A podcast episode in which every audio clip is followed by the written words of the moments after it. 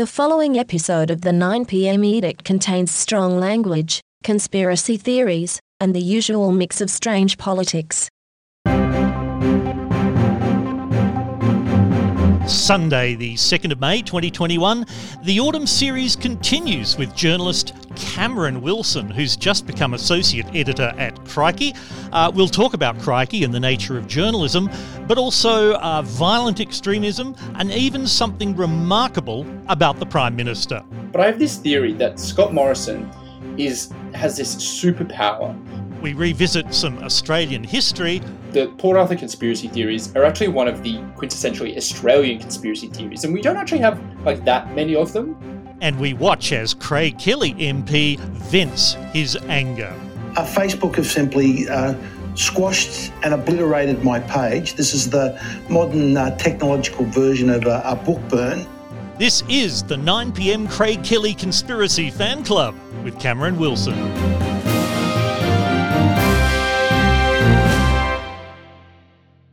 Uh, Cameron Wilson, welcome to the edict as you're finishing your coffee there. uh, yes, you caught me. Yeah, I uh, thank you, thank you. I'm very, I've been very excited to be here with. I was thinking of the right term for you, and I think it's probably the godfather of Australian tech media. So, absolute oh, pleasure. Oh no, no, no, no. Th- look, thank you, and and look, I'll soak up the compliments, obviously. um, but no, there is, there is there is a generation before congratulations on your new gig with Crikey, uh, where it's described as investigating the stories of the Australian internet, politics, culture, conspiracy, and extremism, all that good stuff. Why is all that good stuff? Uh, for you or for us? For you. I, I, so I wrote that. That's me. Um, yes. And I think it's good stuff because it is important stuff. Um, you know, like I I've only been a reporter for a few years now, and I've kind of uh, you know found myself a little area that um, you know I, am specialize in, and part of the reason that I think I've been able to specialize in that um, and kind of you know get a reputation for that is because you know I've, I find it really interesting, and I think it's really important, and I think there's still a lag from a lot of uh, you know media and uh, yeah generally media um, to recognize the importance of that. So, you know, for me, I find it important. I, you know, there are all these stories that aren't being told, and um, you know, and they're, they're like they're affecting all of us all the time. So, I'm super interested in it, and to be able to work on that for Crikey, which is. Um, you know, just, yeah, just in, in terms of the Australian media landscape, it's such an like esteemed, uh, it's fun, exciting publication to work for. I'm very grateful that they um they've given me a shot. Crikey is interesting. Uh, when Jonathan Green, uh, who's now with the ABC, was editor of it, uh, I asked him about the Crikey audience, and he said it's um, uh, older male white people who are public, re- generally retired public servants who can't afford to buy a Harley Davidson, and they want to, and and this is their rebellion against. I, have I look, I've heard I've heard all of that except for the Harley Davidson part. Um, but look, you know, to be um, to to be honest, like th- they wanted me to come in and do something for a different audience, and mm. and to be very fair to Crikey, um, you know, they have some uh, incredible writers who have been there for a long time and are very esteemed. You know, people like the Bernard Keanes, the Guy Rundles, who are fantastic. But one you know, one part of Crikey that I don't think gets enough recognition is they've actually got this very fun, very like uh, a specialized young newsroom. People like Kishor, uh, Amber, mm-hmm. um, uh, like and the, uh, like others as well who are specialized in something, who are doing great work. And um, you know that was one of the, like one of the reasons so my title is not just to write i'm associate editor. They kind of a, a, you know my pitch to kind of come on board was not just to write but also to see well how can we kind of get you know those young writers out and, and show them off to the world? Because they're doing good work. How can we get people to notice them? And you know like i think they're doing great stuff. I think that crikey um, i think it's public that they've they've more than doubled their subscriber uh, totals in the last year because of mm-hmm. um, you know they're they're totally got great momentum um, and, and, I think that they are, you know, they fill a spot that's like almost like the Daily Beast or Mother Jones in the US, where um, you know they can do good jobs, uh, good work. They're not just doing, you know, just re uh, like everyone else rehashing the news of the day. Um, and yeah, I- so I'm I'm so excited to be there. You know that reputation. I hope all the people, all those uh, retired public servants who can't afford a Harley Davidson stay on board. But also, like, look, I hope a lot of other people who are interested in stuff like you know the internet reporting that I uh, that I like to do, like the social issues reporting that Amber likes to do. You know, they'll come and subscribe and be like, "There's something in there for for everyone." I'd say, and and and uh, you know, I've told like I've told Craig, you know, when I came on board, you know, up until very recently, their, you know, the way that they were using things like social media was not good. Like they seemed like a, uh, they seemed like they were someone who was catering just to those, you know, all white lefty blokes. Um, they've totally changed that. They're even doing things like, you know, every day they have published, you know, like the main product of Crikey for, for its entire existence has been this newsletter, which they send out every day at midday. And if you're a subscriber, you get the full editions. That means all the written stuff in your inbox uh, at the middle of the day, and you can read it at lunchtime. But like the idea of publishing everything in the middle of the day is a very kind of like old fashioned thing for a publication to do because like Mm. if you got something you know you can get it out now you don't need to wait for the printing press like you used to or your email newsletter to go um, you can just get it out whenever. And they've actually they're recently trialing changing that as well. So you know they are doing a lot to to try and and, and reach more people, which I think is good. And I think what that's going to do is going to take this good work that they they are doing that that maybe hasn't got enough recognition and make people realize that there's all this great stuff going on. I, I sound like such a fanboy, and I'm not, uh, look, hey, I, I, I, I noticed. I, I'm off the clock, but uh, so I'm not being paid to do this. But I, I like you know I I was um you know like I- was I've been picky about the jobs that I take, and and I was you know I'm always reluctant to do things like go behind a paywall. Like you know Mm. I I believe that information should be out there so that people can. Uh, you know, so people can read it and, and use it to inform their life. That's the point of journalism.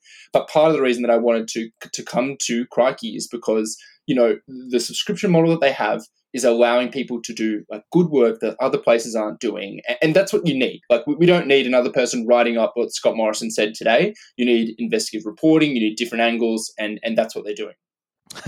I'm always reminded uh, when you say we don't need anyone repeating Scott Morrison again uh, of seeing the installation of the new Pope, Pope Francis, Mhm. and at the moment in front of them there was like about 300 photographers, and I thought, okay, for 296 of you, what are you actually adding uh, to the process at this point?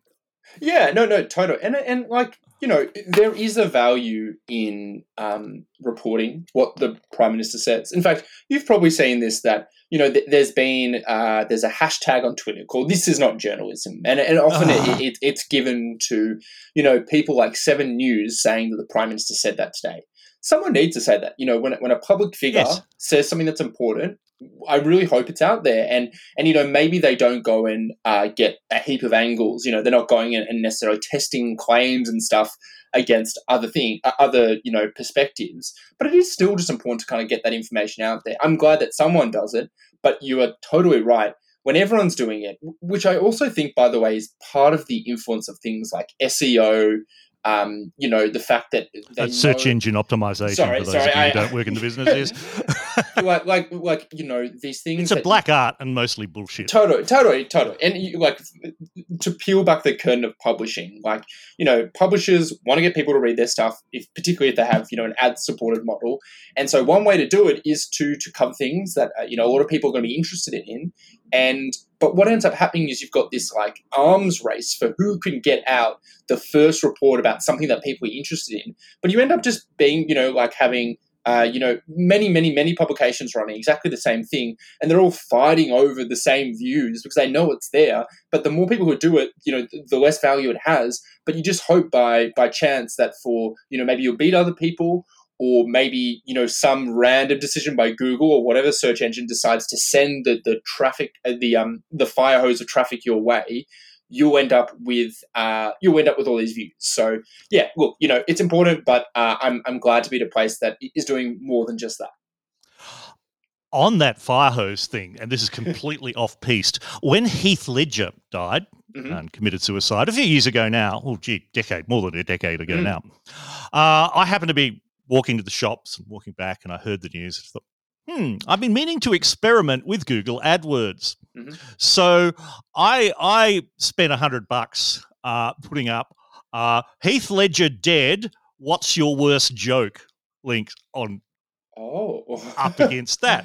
yeah. And I got I got that online within 40 minutes of, of the Mhm. news breaking. Mhm.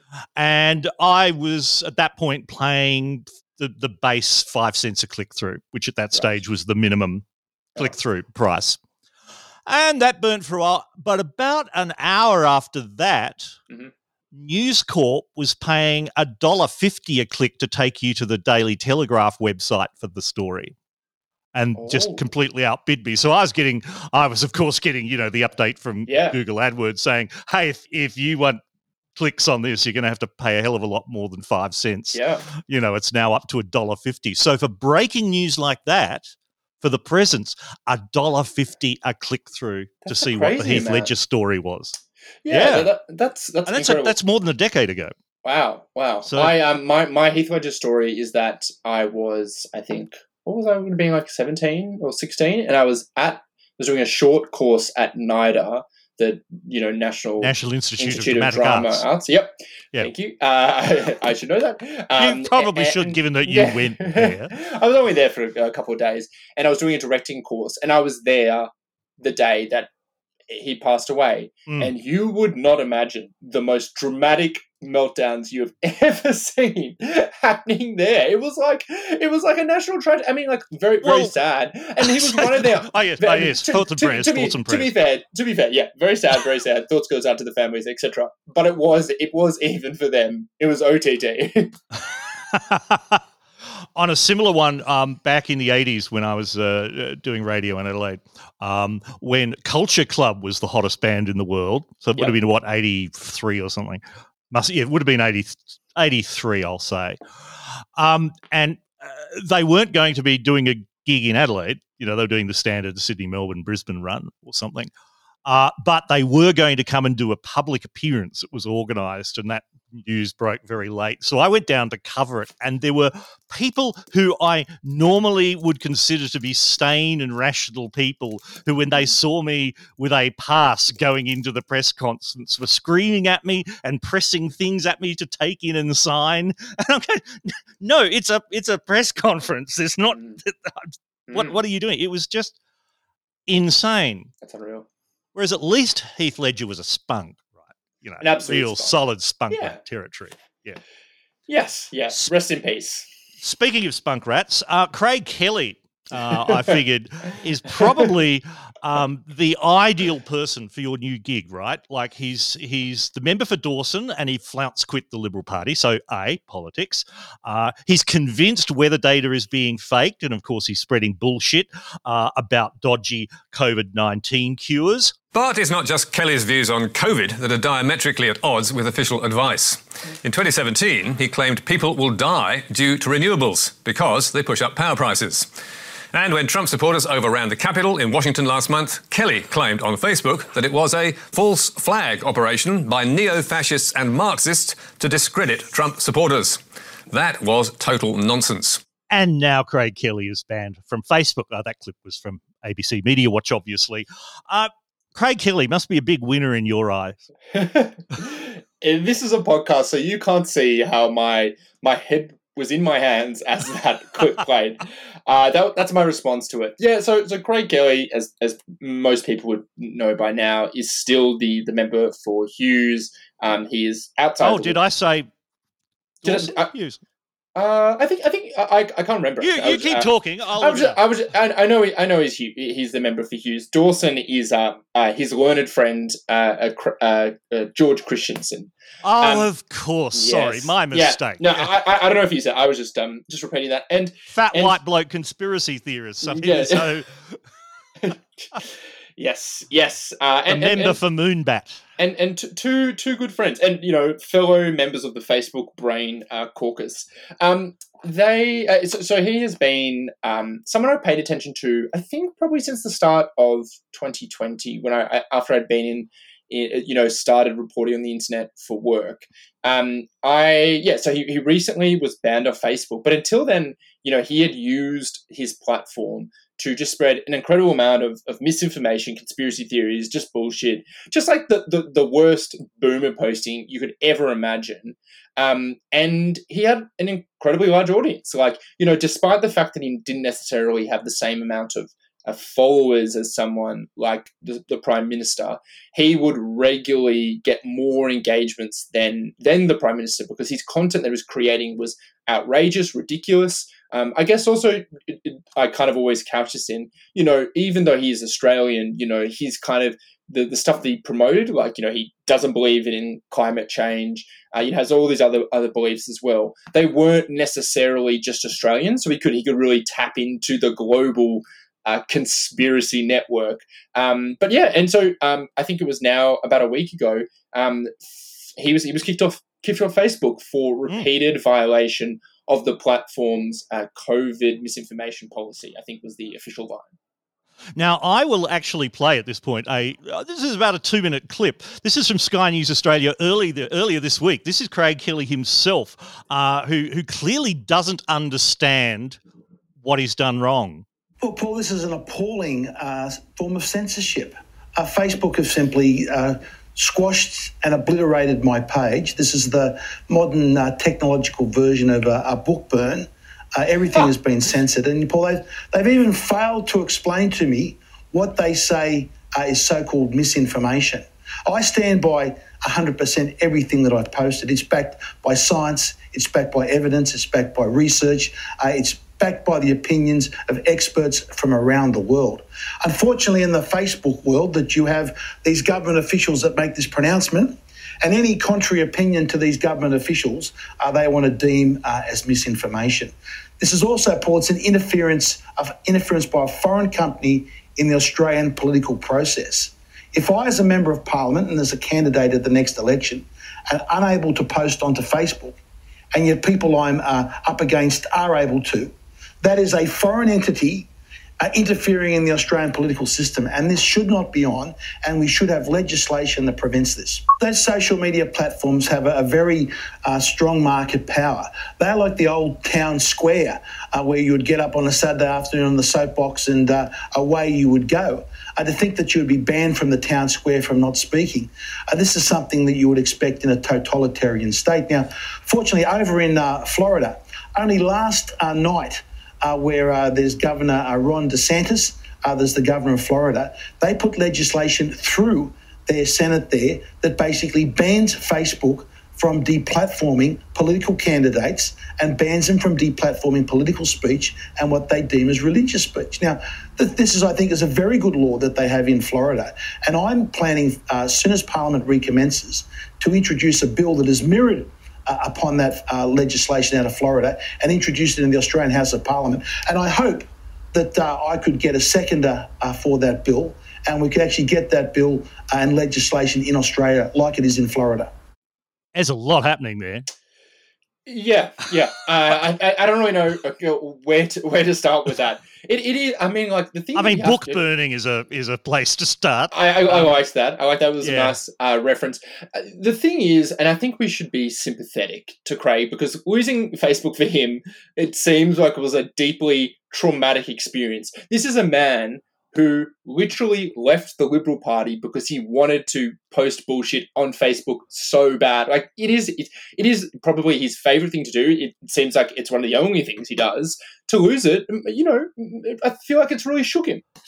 I mean, he's yes, he's left to go as he, he, has been doing, going into the State Library of New South Wales uh, to go through old weather records to prove that the data is now being manipulated. Now, yeah, what is happening there is very simple. That it, they'll go out to somewhere like Broken Hill, and there's weather records going back 150 years or how, however long, and in recent years, the Bureau of Meteorology, to clean up their data, has gone out to all of their weather stations and calibrated that old thermometer, which is still on the wall from 19 mm. or 1850 or whatever, and gone, oh, wow, this reads one and a half degrees higher than it should. We will adjust the data to fix.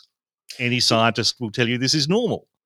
Exactly. And like, you know, the thing about people like Craig Kelly is So I believe that Craig is a is a real true believer, as in you know. I oh think yeah, there there are people out there. Um, you know, I'll even say uh, you know I think you know his uh, colleague George Christensen is a lot more uh, cynical and um, I guess guarded in the way that he kind of uses uh, I guess conspiracy or just kind of culture war topics. But Craig, he he really believes it, and and so he- you know spends all this time doing what he likes doing what he likes to call. Uh, independent research. But the issue is that even if he's a true believer, you know, even if he thinks that he's doing the right thing, he does really, really ignore the, the the top advice. Like, you know, he goes in there, makes his own interpretations based on what seems to be his prior beliefs, so that he can and understand the world the way he wants. And I'll give you an example. Um, when I was at Business Insider uh, this year, I got um, through the Freedom of Information request emails from, from Craig Kelly to people in the Therapeutic Good Administration. So, you know, the, the body that that um, decides whether what drugs we can use. And what it was was so so Craig for the last you know year during the um, the pandemic has promoted uh, disproven and unproven uh, drugs as a treatment for COVID. You know, he's and found that's why he's being kicked off. Ex- exactly, exactly. That that is the reason why he's being kicked off. But mu- you know, much prior to uh, to this, you know, he had these interactions with Australia's top doctors. You know, the people who are in charge of looking at the evidence, who are experts in this, and he would say. Craig would often be like, "Look at this, like you know, uh, bizarre uh, paper that has you know four people uh, treated uh, with this random medication that was published in a Brazilian uh, medical journal. This proves that the drug is effective. And, and these people would come back, you know, during what would probably be one of the most busy and important times in their professional careers and be like, well, you know, Mr. Kelly, that's, that's not quite right. This is the reason why this study is wrong. Also, here's all the things that we've looked at. And then he would just ignore that. You know, he, he- like, I think sometimes, like, I think it's important to say that even though I think he's a true believer, he really, really believes it, he does go out of his way to ignore the best advice. So to say that he's like a brilliant researcher is is absolutely not true. He, he likes to see the world in, in the way that he wants to, and he, he seeks out things to prove it to himself. Well, this is uh, yes, the concept of uh, uh, yes, independent research is following links on Google that come come up until you find a few that look look at all these people are saying this. Or, Uh, or um, the other ones he would do is he would read, he would interpret studies that he read through Google Translate. Yeah, that's that's that's always um, a good one because Google Translate does does so well with highly technical text. Totally, totally. And, and I and I look, I have to say, I, I am casting aspersions on the ability of a, uh, a former furniture salesman to have a, a real uh, high level understanding of, of medical data.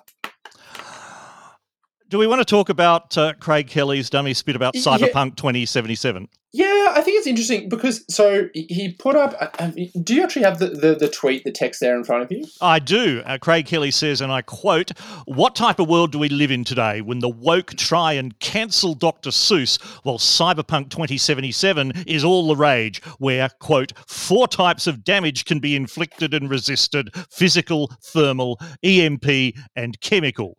Clearly promoting great woke wholesome values? Question mark question mark. Yeah, it's, this was a really interesting one because I- I believe that Craig Kelly, like I said, really believes in this stuff, and I think that he's the one who is responsible for the vast majority of his social media presence.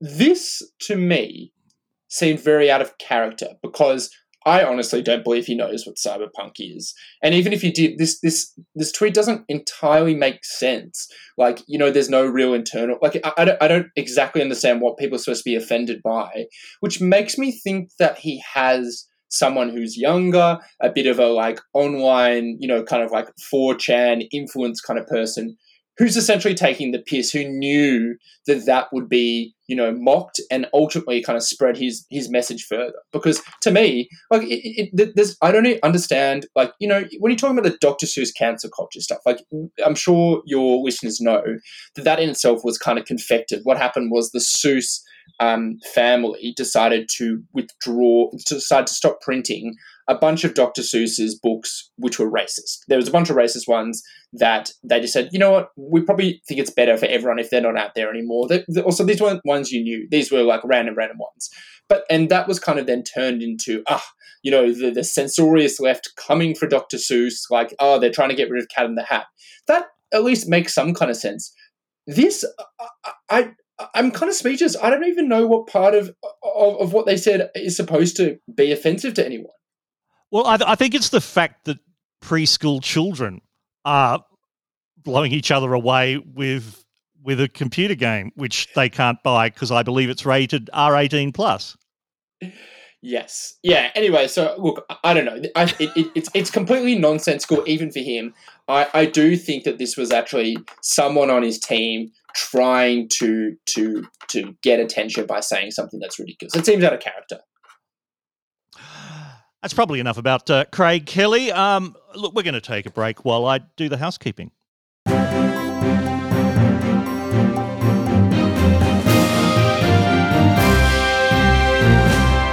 Just quietly, I am incredibly interested to see what Craig Kelly uh, does next uh, once he, he leaves Parliament. Uh, but uh, yes, the housekeeping. Next episode coming up very quickly with cartoonist Jon Kudelka. Uh, we're apparently recording this coming Tuesday, the 4th of May, just a couple of days away. So if you have uh, what are they called? Trigger words or conversation topics to throw into that conversation, you had better get them to me on Monday, the 3rd of May. So we're ready to, to rock and roll. Uh, and of course, after that, uh, well, the possible campaign, the 9 p.m. More Autumn Series uh, 2021 was uh, successful.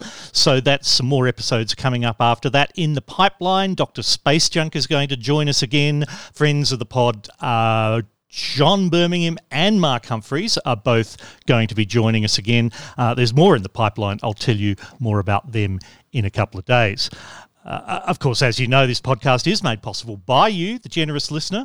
Uh, this episode, it's thanks to Iris. I'll stop there uh, just in case Iris wanted to remain anonymous, and also someone who who definitely wanted to remain anonymous. Uh, so that's two good people there. Thank you very much. Thank you to all the people who contributed to both the 9 p.m. Autumn Series and more Autumn Series 2021. Uh, you'll all be listed on the website as appropriate.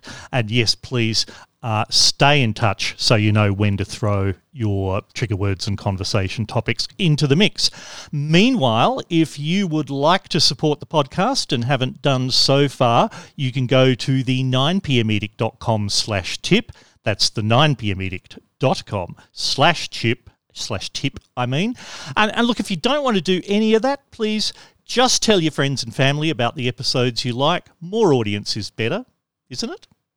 Anyway, that's the housekeeping. Back to the fun.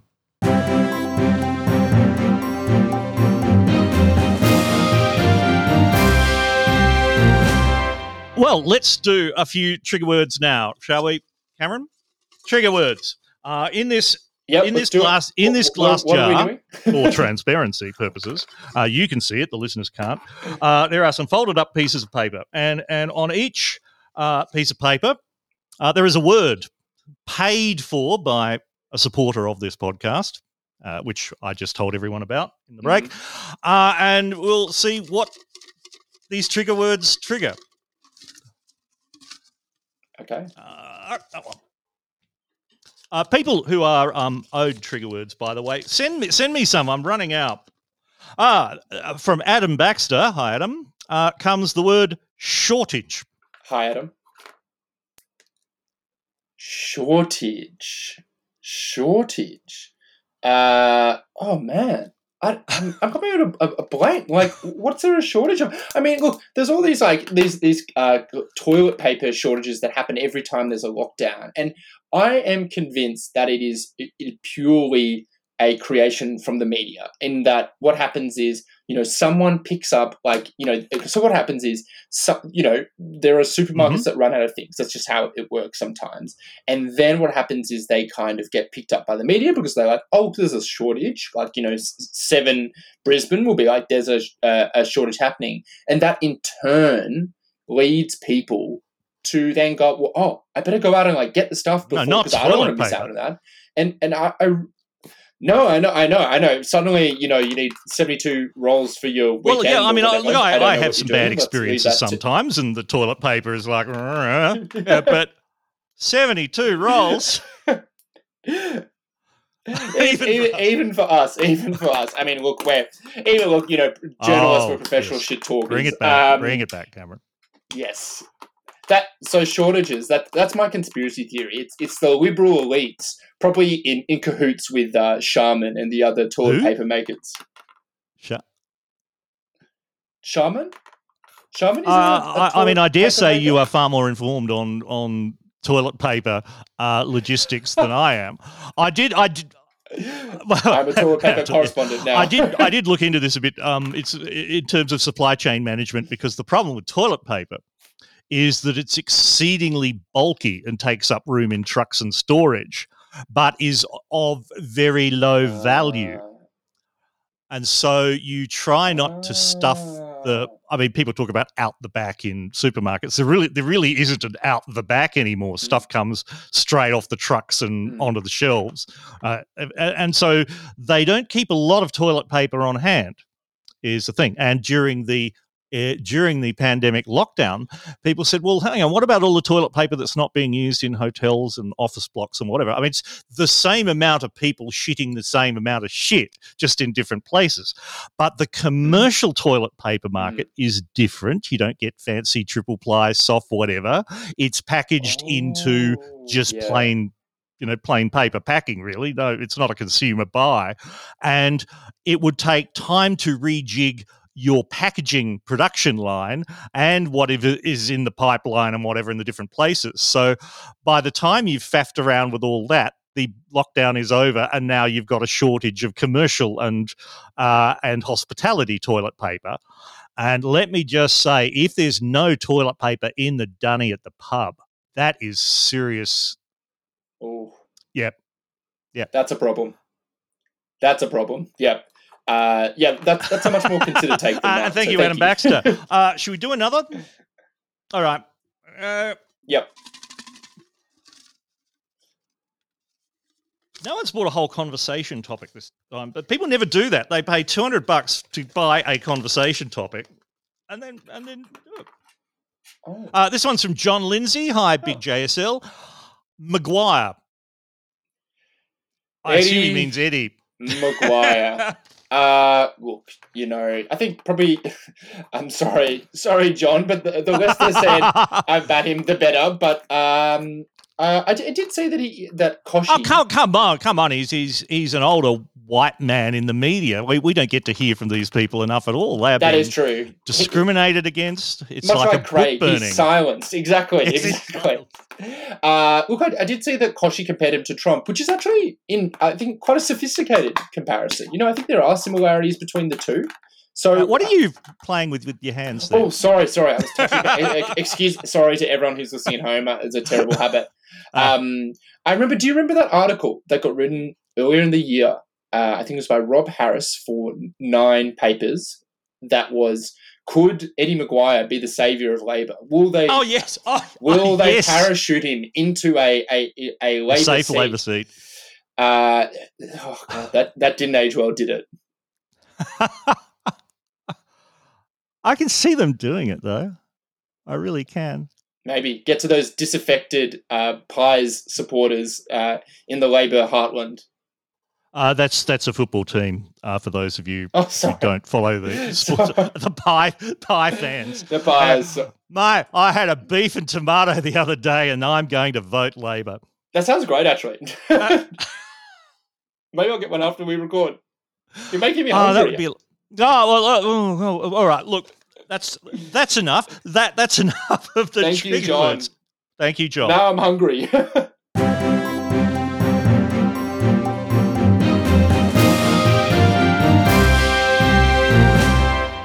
Uh, dear listener, there is a, a bloke in Canberra by the name of Chris Teal, who's the Deputy Secretary for Social Cohesion and Citizenship in the Department of Home Affairs.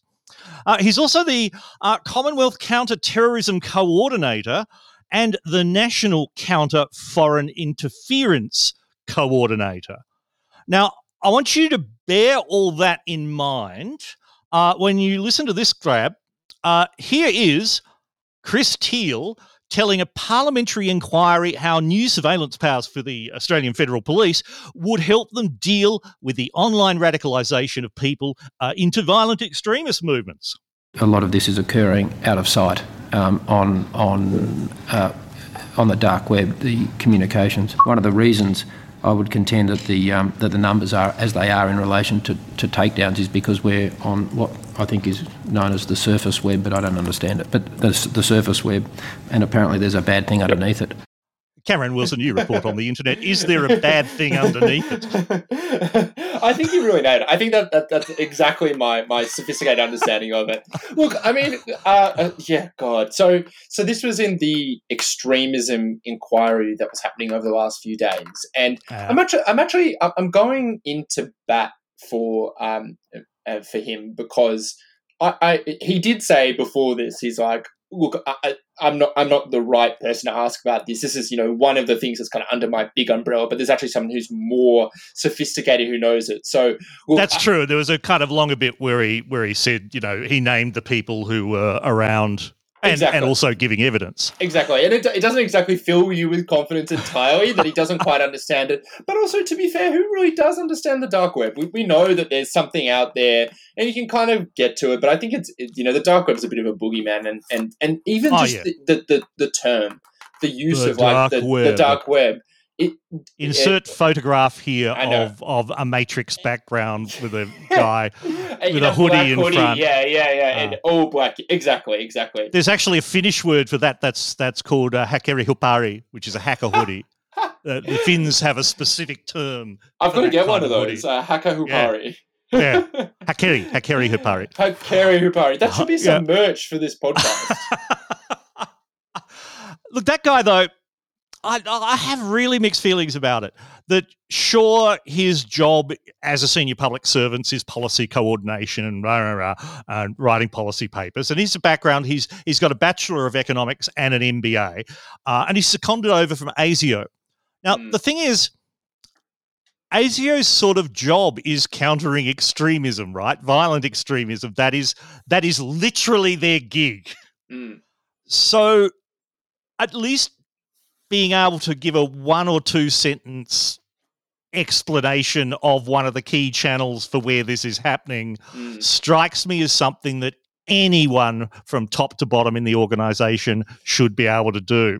Yeah. And uh, Mike Burgess, if you're listening to this podcast, I don't know whether you listen to the podcast or not. You you, you certainly do follow me on Twitter, uh, which allows me to say that I am being monitored by ASIO at the highest level. Uh, Mike Burgess, Burgess being Director General of ASIO. Um, true story. Um, I think I think you should know. Yeah, look, I, am probably being a bit too sympathetic to to him um, on that one. I mean, it, it is not that crazy complicated, and, and I think uh. I'm pro- I'm probably being um, I, I'm probably you know because I know people use the term so like vaguely anyway. I'm like, well, I mean, half the time what are you actually asking people to define? But it, it was it was a very interesting inquiry um, hearing to listen to because we did hear over the session so there was the afp asio department of home affairs um, and, and, and also um, the tech companies spoke yesterday. But you know those security and law enforcement agencies and, and the department um, they were really unified on just how crucial and how central the internet is to radicalization mm. that's happening in the mm. country. And you know, uh, it's funny. I, as a like, I call myself a tech reporter. I, I don't quite say I'm typically in the mold of a tech reporter. Like you know, kind of, you know, some of that, um, some of the traditional tech reporter stuff I don't do as well. But it, you know, I kind of stray into tech policy because I'm interested.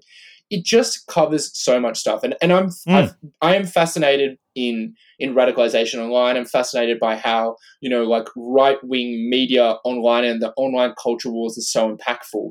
To hear from these um, heads of the agencies about essentially that, that was pretty much just about the only thing they really spoke about because they said you know both Sunni um, extreme uh, like Sunni uh, uh, um, motivated um, violent extremism and what they call now ideologically motivated violent extremism. So it used to be like you know right wing extremism, but it's kind of for, for anyone who is not religiously motivated but has some kind of other political or social reason for extremism. You know, the internet for them is the main driver of how these groups, extreme groups, are bringing in people, in particular young people, very, very young, who are kind of getting radicalized into to harmful ideologies. For years, the agencies have been saying that right wing nationalists are you know, they don't say racist, they say nationalist, and they uh, based radical organisations are the biggest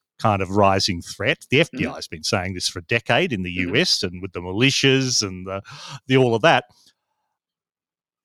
Listening to the questions from the politicians themselves, do you get the feeling that, that the pollies are really on board with the facts of this that the agencies are trying to tell them? Yeah, it, it's a good question. So, you know, in the past, we've seen, you know, everyone from um, Peter Dutton uh, to, I think, Concetta Fierravanti Wells, uh, another coalition senator, try to say, there's right wing extremism and there's left wing extremism and, and, and oh, try sure. and, and, and try to say that essentially they're equal threats, which is not true. It's not, and that was made mm. abundantly clear at this. We know, like, you know, essentially when um, Tim Wilson, the coalition MP, said, you know, start to ask about left wing extremism. One of the people, I can't remember which agency, was saying the what we're seeing in terms of violence from the left is like pushing and shoving at protests versus we've got these groups yeah. uh, who uh, who who want to start race wars in Australia on the right, and, and it's really not comparable at all. That being said, I think you know you still get a you got a little bit of that. You did get a little bit of um, trying to you know frame the discussion around, for instance, that Islamic extreme uh, extremism, which, by the way, remains the major um, p- part of ASIO's caseload.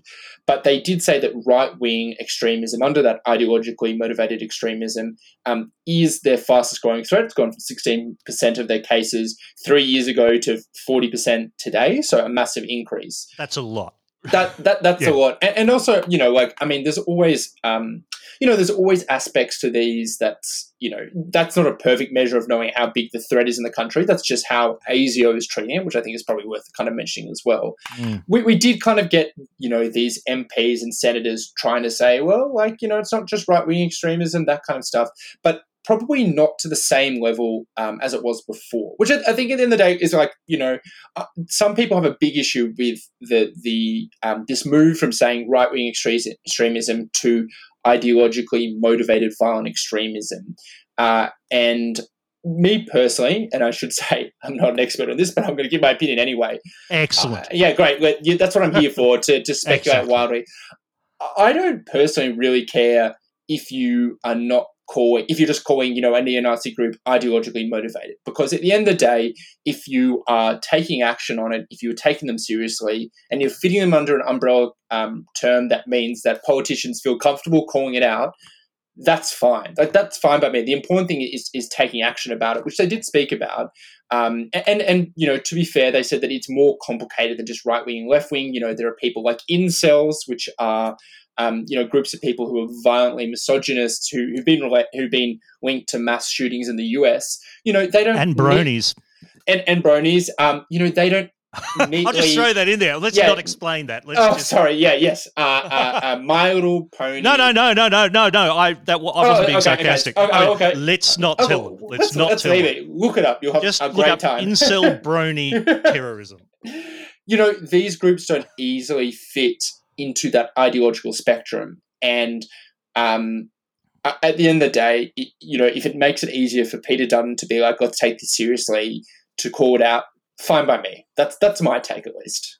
One of the other things that uh, has been on your uh, your radar recently, which fascinated me, the Port Arthur massacre which uh, for those of you who are very young or outside Australia will, will not know it. It is the the mass shooting in Port Arthur in Tasmania that led to the massive change in Australia's firearm laws, uh, the the buyback of all manner of weapons, millions, I believe, of weapons were like the government paid market price. They said, no, no, we're not going to take your guns, we'll buy them. Uh, you have to sell them to us, Mhm. uh, but we'll pay their market rate and then we'll destroy them. And and Australia has not had a mass shooting since. Um, all right, uh, you know, causation, you know, etc. But I, I think it's pretty bloody obvious. You take Yeah. away the guns and there's less shooting. Um, you've been looking at the conspiracy theories, though, uh, around that. And of course, Craig Kelly's. To come back to him again, he's right up on this. He's a, he's a believer that this was all a false flag operation, right?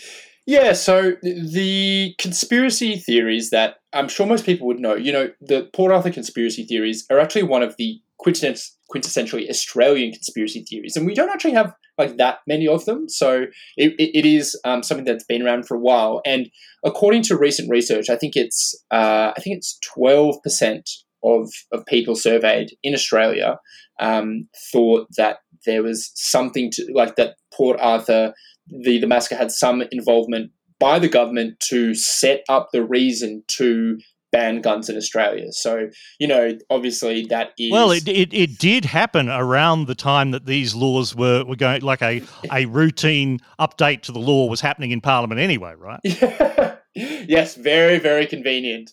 Um, Yes. But but, but uh, what I was kind of interested in is that we know it's been around for a while. There's nothing new about that. But I was interested in seeing how they have adapted to the online world because. Um, and, and specifically social media, because you know it's it's no news to anyone that's that social media has facilitated the spread of conspiracy theories in a way that nothing has before. It's allowed people to amplify them, reach more people, reach new audiences, um, and what I found is that it is alive and well, unsurprisingly. Um, it has, it doesn't even seem like it's tapering off. Like you're seeing these new communities pop up, you know, Facebook groups with thousands of members that have been made this year, oh, not this year, but last year or, or 2018. So, you know, these, these are relatively new.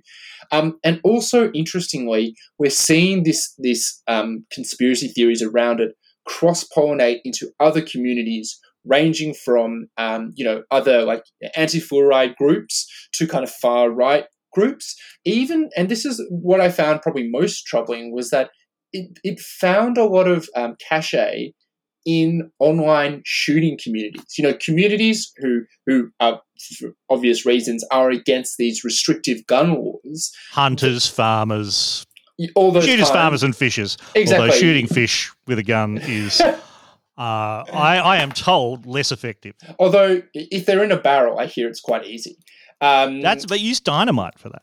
what You really know about dynamiting fish no in a pond? Oh, you, you, you get you know half a stick of dynamite or, or like a war surplus hand grenade. You just throw it into a pond and it, it, Oh, I have to. it, And they it all like. shatter and they all float to the surface Yep. dead, freshly Yep. killed fish. Okay, well that that's easy Yeah. then. Um, but uh, what I was interested to see is that in these online communities that are largely for like other than the Port Arthur stuff, very very rational. You know, very normal. Um, you know, your standard fan communities, but you know, um, like you know, not full conspiracy. They regularly entertain these conspiracy theories about the Port Arthur shooting, that it was set up, that there were multiple shooters, like all these other things, essentially to undermine the, the the what was the rationale for these laws. And so, you know, I think it is concerning when you see um, people buy into stuff like that because you know this kind of conspiratorial theory, uh, uh, you know, thinking is quite harmful. You know, we, we kind of like we've all seen our shared uh, belief in reality kind of disintegrate, and, and that makes it very hard for for for to you know make laws to govern because um, if we can't even agree on what's actually happening, then how can we actually decide what's the best way to deal with problems? I think we might finish on Scott Morrison today. Mm. um, because he's very much in the news this week. Uh, the the text and audio has come out of him addressing the Australian Christian Conference uh, on the Gold Coast recently, where where uh, look dig around and uh, as always, you know, links on the podcast website. You can see the whole thing. It's about a twenty minute speech uh, where where he frames his prime ministership in his Pentecostal beliefs to a Pentecostal audience, uh, and. And let's let's just say there was some criticism and pushback on on Mm. how he'd wrapped up uh, his uh, personal religious beliefs with his uh, life as prime minister and whatever. Now, he then went on uh, Sydney Radio 2GB on Friday uh, morning uh, to say he was disappointed how some commentary had um, mischaracterized uh, what that speech was about. People of faith, Christians, um, particularly in, in, accordance with my faith, we, we, we, just feel that, you know, whatever you do every day, you, you do as part of your Christian service. Uh, some suggestion that, uh, you know, I was saying uh, something other than that. I mean, most Christians um, who, you know, would be aware of that. We all feel it's part of your, whether you serve as a prime minister, whether you serve as a journalist, whether you serve as a police officer, a nurse, a teacher. Um, we just see that as part of our faith. That you know, you're there um, in, in doing doing service uh, as part of your Christian faith. And uh, for that to be mischaracterised by, frankly, others who should know better, um, I'm disappointed. Um, but uh, there's no suggestion about anyone other than the Australian people um, deciding um, who runs this country. And yet, uh, we, we of course have this idea that there's somehow a Hillsong takeover of the Australian government for whatever purposes. Uh, I, I, will say before I, I, I, come to you on that, Cameron, there is a meme kicking around saying that X number of uh, Australian government cabinet ministers are members of Hillsong, and it's completely wrong. Like, like some of them are not government ministers and never have been. Some of them have not stated anything about their religious beliefs. Some of them are Catholics or Anglicans or whatever who would be quite appalled, I think, to find themselves uh, labelled as some sort of evangelist, uh, let alone Pentecostalism. And and second, like, and and Hillsong is not the only thing. There's a whole range of um, uh, Pentecostal like and evangelical like uh, groups uh, who sure are allies, but you know whatever. I mean, what? Uh, Cameron, what what what do you make of, of this this thing? I mean, here here he is. He's a man who who does um, you know have a faith, a personal faith, which is fine in my view. Uh, go Sharkies. Um, go Sharkies do you worry about this at all, or is it it's just him and he's trying to keep it separate? I link this in here because it does seem to fit in with the conspiratorial mindset that there's somehow a secret takeover of Australia by by Pentecostals. Yeah, I I, I, I think um, I think you're you're right. You know, I, I mentioned before that I have typically focused on uh, kind of like right wing uh, culture wars, how that happens online, and conspiracy theories certainly happens on the left as well. And this, to me, is you know a great example of. People have been, um, I think, quite conspiratorial about this stuff. I think that Scott Morrison. Uh, I, I, kind of I, I, posted this on Twitter, and I haven't fully thought it through. I, maybe I should write about it. But I have this theory that Scott Morrison is has this superpower where he can drive people who don't like him crazy while people who are kind of ambivalent towards him or, or roughly supporting of him just don't really get it. Like, you know, he's doing these things that, um, you know, like the, the majority of Australians are religious in some way. And yes, Pentecostalism to many people would seem quite foreign. It is uh, there's a very small proportion of Christianity, which is in itself, you know, not obviously, uh, which is, I think, you know, only a proportion of Australia. Uh, and when you kind of take stuff out of context, or even, you know, if you view it, at, uh, you know, like an alien would in a way, you know, a lot of religious stuff can sound kind of either insane or insidious. It is just a kind of belief system. I kind of find it largely to be a bit of a fool's errand to read that much into it because I think that, you know, rather than going through this speech that Scott Morrison said um, and be like, oh, look at all these things and, and what does this mean? You know, we've now got years and years of governing of him. Like, we've got this track record that we don't need to, like, go and read the tea leaves. We can look at what he's actually done and use that to be like, this is the man who he is. These are the things that he cares about. This is what he wants to do. I still, that's not to say that I don't think you shouldn't be um, aware of how he is kind of using this. I, I, think that this was, in a way, kind of, you know, this is bait. I actually think that this does play well the, with part of the electorate who see that a man who is just, um, you know, he's, he's uh, carrying out his faith kind of gets like, you know, either made fun of or criticized for things that many other people do. You know, I've got, um, you know, a, a, lot of family who are religious, not just Christian. Um, and, you know, we do a lot of ceremonial things. And, mm-hmm. you know, as a, I, I'm an atheist, I think that, you know, the actual purpose of themselves is kind of, you know, bonkers. But, you know, kind of doing uh, I guess, rites and that kind of stuff is a very uh, nice communal thing that ultimately, you know, if you kind of strip it all back, you say has a good intention. It's about, you know, caring for others, it's about making the world a better place. And so, yeah, yeah and, uh, why are we here and what totally. is the universe about? And, and they're, they're, they're very important questions, and we we find our path towards answers in different ways. Totally, hundred percent. So, look, I think you know there are definitely parts of the speech that are interesting, and and, and one thing that I'm sure tech, um, you know, interested listeners will note is that since the Canberra, uh, you know, rape um, stories have kind of come out, and and and this this crisis around the culture in Canberra, and and particularly with its treatment of of women in particular, um, I have noticed the way that Scott Morrison has decided and and clearly intentionally decided to identify social media I think initially said as an evil, and then he moved to saying it as a kind of um,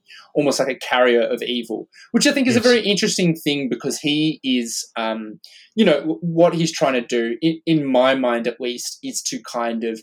Uh, it, it, in a way, it's almost like tech utopian in terms of like tech has this incredible power to influence us, but I think it's kind of divorced from you know you can't fix you know it's very hard to fix a cultural problem but it's easy to be like well let's like crack down on social media in a way. It is to me almost a, like a little bit of scapegoating if you want to be cynical or at the very least it's it's an area that is kind of easier to do something on and we see that the government has this online safety act bill which is still before the parliament which is kind of allowing um, the e-safety commissioner, the kind of government independent internet censor, to have greater powers to kind of act on these things.